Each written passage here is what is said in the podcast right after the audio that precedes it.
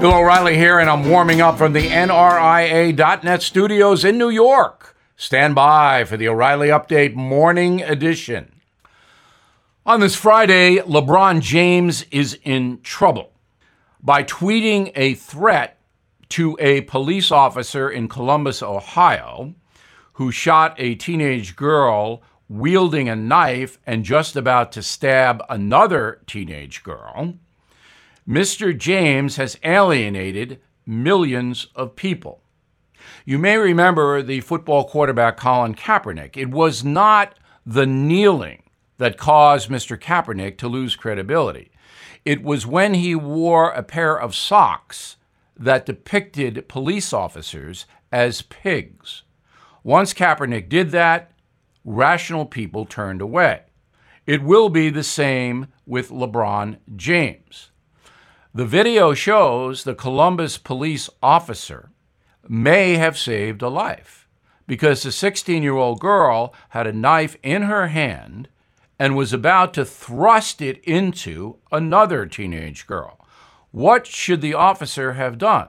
Allowed the stabbing to happen? In every police department, the rules of engagement are you can use deadly force when your life is threatened and when another life is threatened. So, based upon the video we have seen, the officer in Columbus, Ohio, is surely entitled to the benefit of the doubt, which LeBron James did not give him. Now, this. Hey guys, it's Vivek Ramaswamy here, inviting you to listen to my podcast, Truth. We just relaunched it after the campaign, and we are already riding up the podcast charts. Here's why. I think that hard, in depth conversations about the tough issues is the only way we're going to get this country back. Because make no mistake, we are currently in a war for the future of America, and you cannot win a war unless you're willing to speak the truth. If you want standard conservative talking points, this podcast is not for you.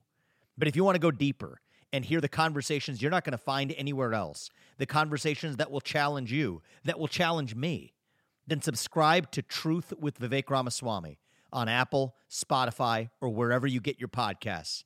And I promise you, you're going to cover terrain that you're not going to hear elsewhere.